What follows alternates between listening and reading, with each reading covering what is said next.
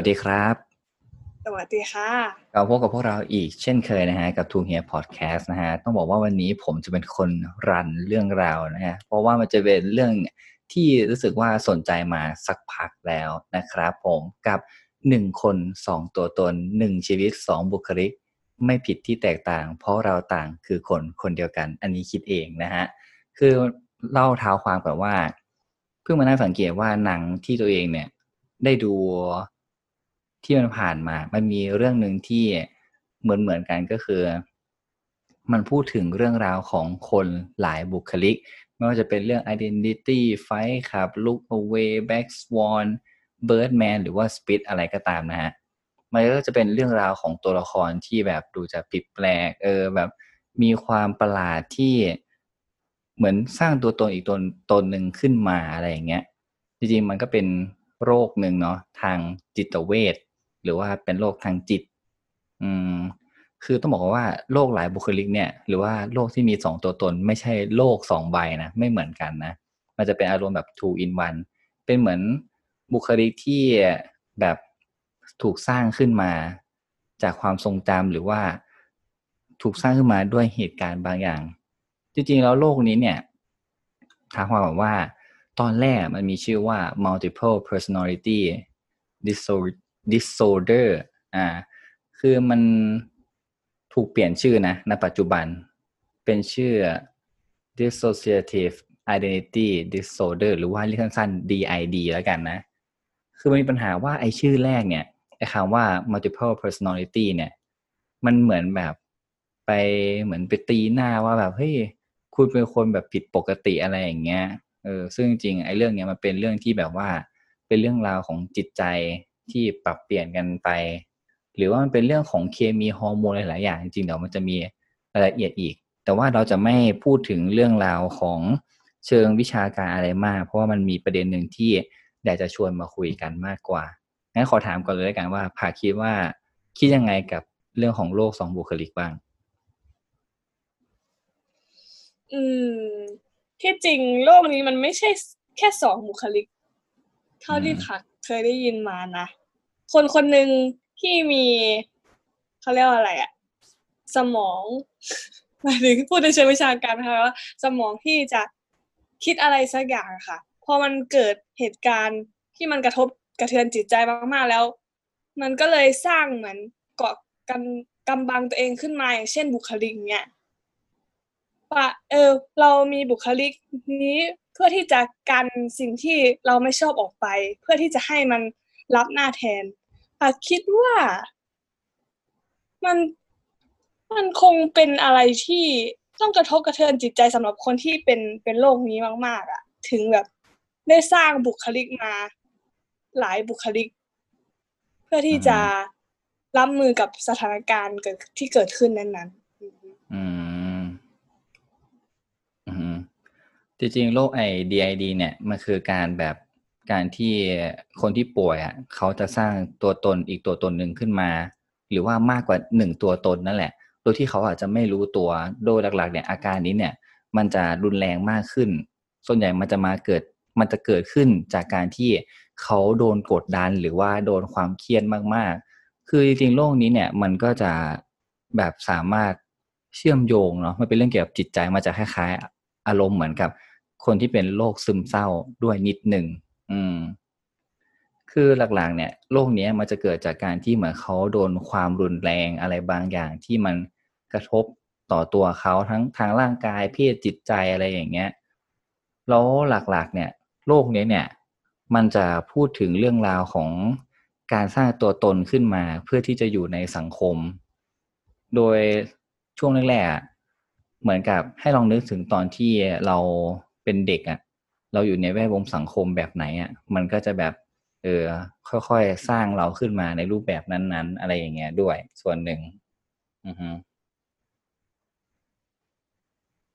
แล้วโรคนี้เนี่ย ต้องว่าโรคเนาะไม่ใช่โรคเฉยๆจะเข้าใจผิดนะ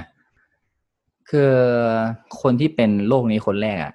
ขอพูดถึงเขานิดหนึ่งแล้วกัน เพราะว่าถ้าอยากรู้เดี๋ยวเราจะไปต่ออีพีหน้าแม่มันจะยาวมาก คนที่เป็นโรคนี้คนแรกเนี่ยเขาเป็นถึงสิบบุคลิกเลยนะเออมีหลากหลายตัวตนมากอะไรเหมือนหนังที่เราเคยดูกันอะอย่างเรื่อง identity เนี่ยก็จะมีแบบ เออสิบใช่ไหมเรื่องไฟขับมีหนึ่งเรื่องนู่นเรื่องนี้ก็จะมีแล้วแต่จำนวนไม่เท่ากันไปอะไรอย่างเงี้ย อืม นั่นแหละ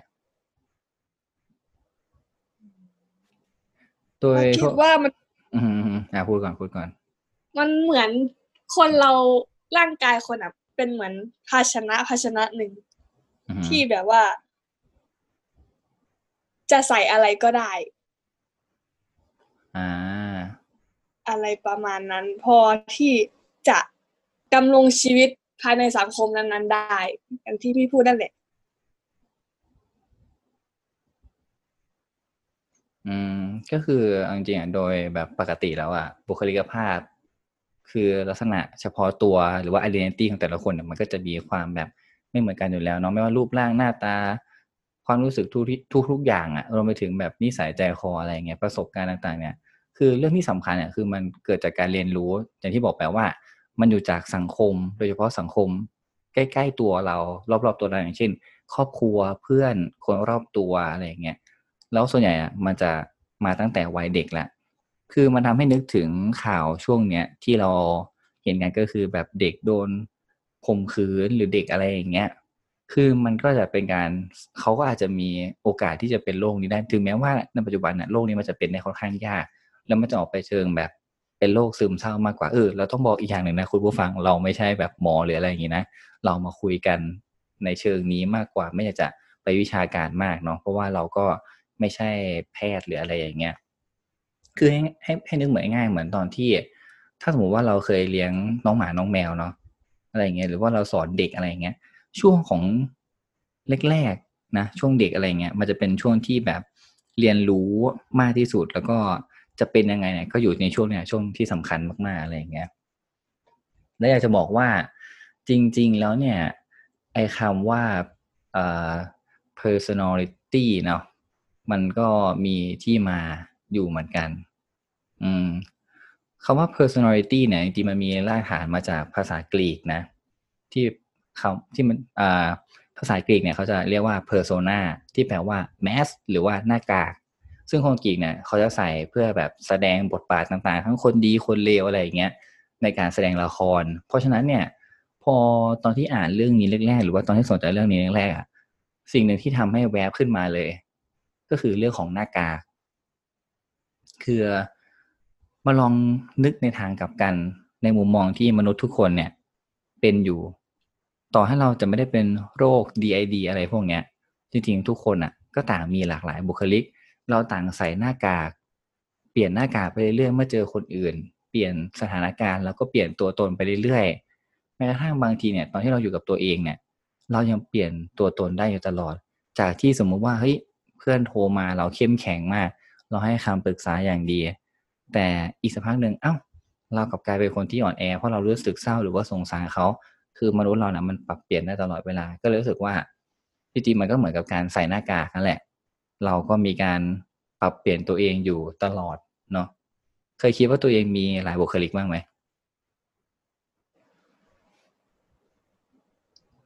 น่าจะน่าจะมีบ้างนะคะ เพราะว่าขนาดอยู่กับเขาเรียกอะไรล่ะ อยู่กับ เพื่อนกับพ่อกับแม่เนี่ย ก็คือมันจะมีข้อแตกต่างอยู่ไม่มากก็น้อย อืมอือหืออือหือคือพี่อะเคยคิดว่าตัวเองอะมีสองบุคลิกมาตั้งแต่เด็กๆแล้วนะ คือรู้จักการดยูกิใช่ไหมการดยูกิอะคือเวลาเขาเล่นอะ เขาก็จะมีการจัดสำรับไพ่เนาะคือเวลาจะแข่งก็คือต้องแข่งสองคนขึ้นไปอะไรอย่างเงี้ยตอนเด็กอะ ใช้วิธีด้วยการที่แบบเราไม่มีเพื่อนเล่นไงแล้วก็จัดขึ้นมาสองสำรับแล้วเราก็เล่นเป็นสองคนโดดข้ามไปโดดข้ามมา แล้วเหมือนในหัวตอนนั้นจินตนาการเลยนะ ว่าแบบเหมือนเราเป็นอีกคนหนึ่งอะ เพราะว่าในในเรื่องยูกิอะหรือว่ายูกิโอที่เป็นเกมการ์ดอะไรพวกเนี้ยเรื่องเนี้ยก็จะมีการพูดถึงเรื่องของตัวชั้นอีกคนหนึ่งเออหรือว่าตัวตนอีกตัวตนหนึ่งที่อยู่ในไอเทมพันปี แล้วมันไม่ใช่แค่ตัวละครหลักอย่างยูกินะ ที่ที่มีสองบุคลิกอะตัวละครหลักๆคนอื่นๆอะก็จะมีสองบุคลิกเหมือนกัน หรือมีบุคลิกของตัวเองอีกรูปแบบหนึ่งในโลกอีกแบบหนึ่งอะไรเงี้ยนั่นแหละมันก็เลยดูคล้าย ๆ กันในเรื่องนี้ด้วยอะไรเงี้ยแล้วพอแบบตอนที่เล่นการ์ดยูกิสมัยเด็ก ๆ ที่เล่นคนเดียวนะ มันก็เป็นความรู้สึกเหมือนกับเฮ้ยหรือว่าเรามีสองบุคลิกวะอะไรอย่างเงี้ยเออมันก็เลยแบบเกิดมาเป็นการถามตัวเอง นั่นแหละแต่คิดว่าแบบตัวเองไม่น่าจะมีหลากหลายบุคลิกขนาดนั้นอะอย่างมากก็อาจจะมีบุคลิกในตอนที่ โอเค เราทำงานเราจะอีกแบบหนึ่งตอนเล่นแล้วก็อีกแบบหนึ่งอะไรอย่างเงี้ยปกติก็อีกแบบหนึ่งอืม มันไม่เชิงว่าเป็นบุคลิกภาพที่แตกต่างกันหรอกเนาะมันต้องเรียกแบบว่า เรื่องของการแบบปรับเปลี่ยนไปตามสถานการณ์อะไรอย่างเงี้ย งั้นก็ขอสรุปเลยแล้วกันนะ คือเรื่องของมนุษย์เนี่ยจริงๆมันเป็นเรื่องธรรมชาติมาก เพราะว่ามนุษย์เนี่ยถูกวิวัฒนาการมาให้ที่จะแบบเรียนรู้แล้วก็ปรับเปลี่ยนตัวเองอยู่ตลอดเวลา ไม่ว่าจะด้วยเหตุผลอะไรก็ตามหลักๆ ก็คือเพื่อความอยู่รอดในสถานการณ์ต่างๆ มนุษย์เราเนี่ยสามารถปรับเปลี่ยนแปลงตัวตนของเราได้อยู่เสมอ ทุกอย่างอะ่ะ ให้ลองคิดเหมือนว่ามนุษย์อะ เหมือนเหรียญสองด้าน อันนี้เป็นความรู้สึกที่เหมือนตัวเองยึดถือมาตลอดนะว่าทุกอย่างบนโลกใบนี้มันเหมือนเหรียญสองด้านเสมอ ชีวิตก็เหมือนกัน มีสองด้าน วันนี้เราอาจจะมีขึ้น วันนี้เราอาจจะลง เราตางมีตัวตนหลากหลายความรู้สึกปรับเปลี่ยนไปตามเสียงแวดล้อมต่าง ๆ อยู่เสมอ มันก็ทำให้เราคิดได้เหมือนกันว่าเฮ้ยสมมติว่าวันนี้ตัวตนของเราที่เราเป็นอยู่ในฐานะตอนเนี้ย มันอาจจะไม่มีใครยอมรับ มันอาจจะไม่มีใครเห็นค่าของเรา มันอาจจะไม่มีอะไรเลยที่เรารู้สึกพอใจ แต่มันก็ไม่ได้หมายความว่า ในวันพรุ่งนี้หรือว่าในวันหน้า เราจะไม่สามารถปรับเปลี่ยนแปลงตัวเองอะไรได้เลยเนาะ เราก็ยังสามารถปรับเปลี่ยนไปได้เสมอตราบใดที่เรายังมีลมหายใจต่อไปอะไรอย่างเงี้ย อืม เพราะฉะนั้นเราอยากจะฝากหนึ่งคำถามกับคุณผู้ฟังแล้วกันนะครับ คุณผู้ฟังคิดว่าตัวเองเนี่ย มีกี่บุคลิกครับ เราพบกันใหม่ในวันพรุ่งนี้ฮะ วันนี้ไปแล้ว สวัสดีครับ สวัสดีค่ะ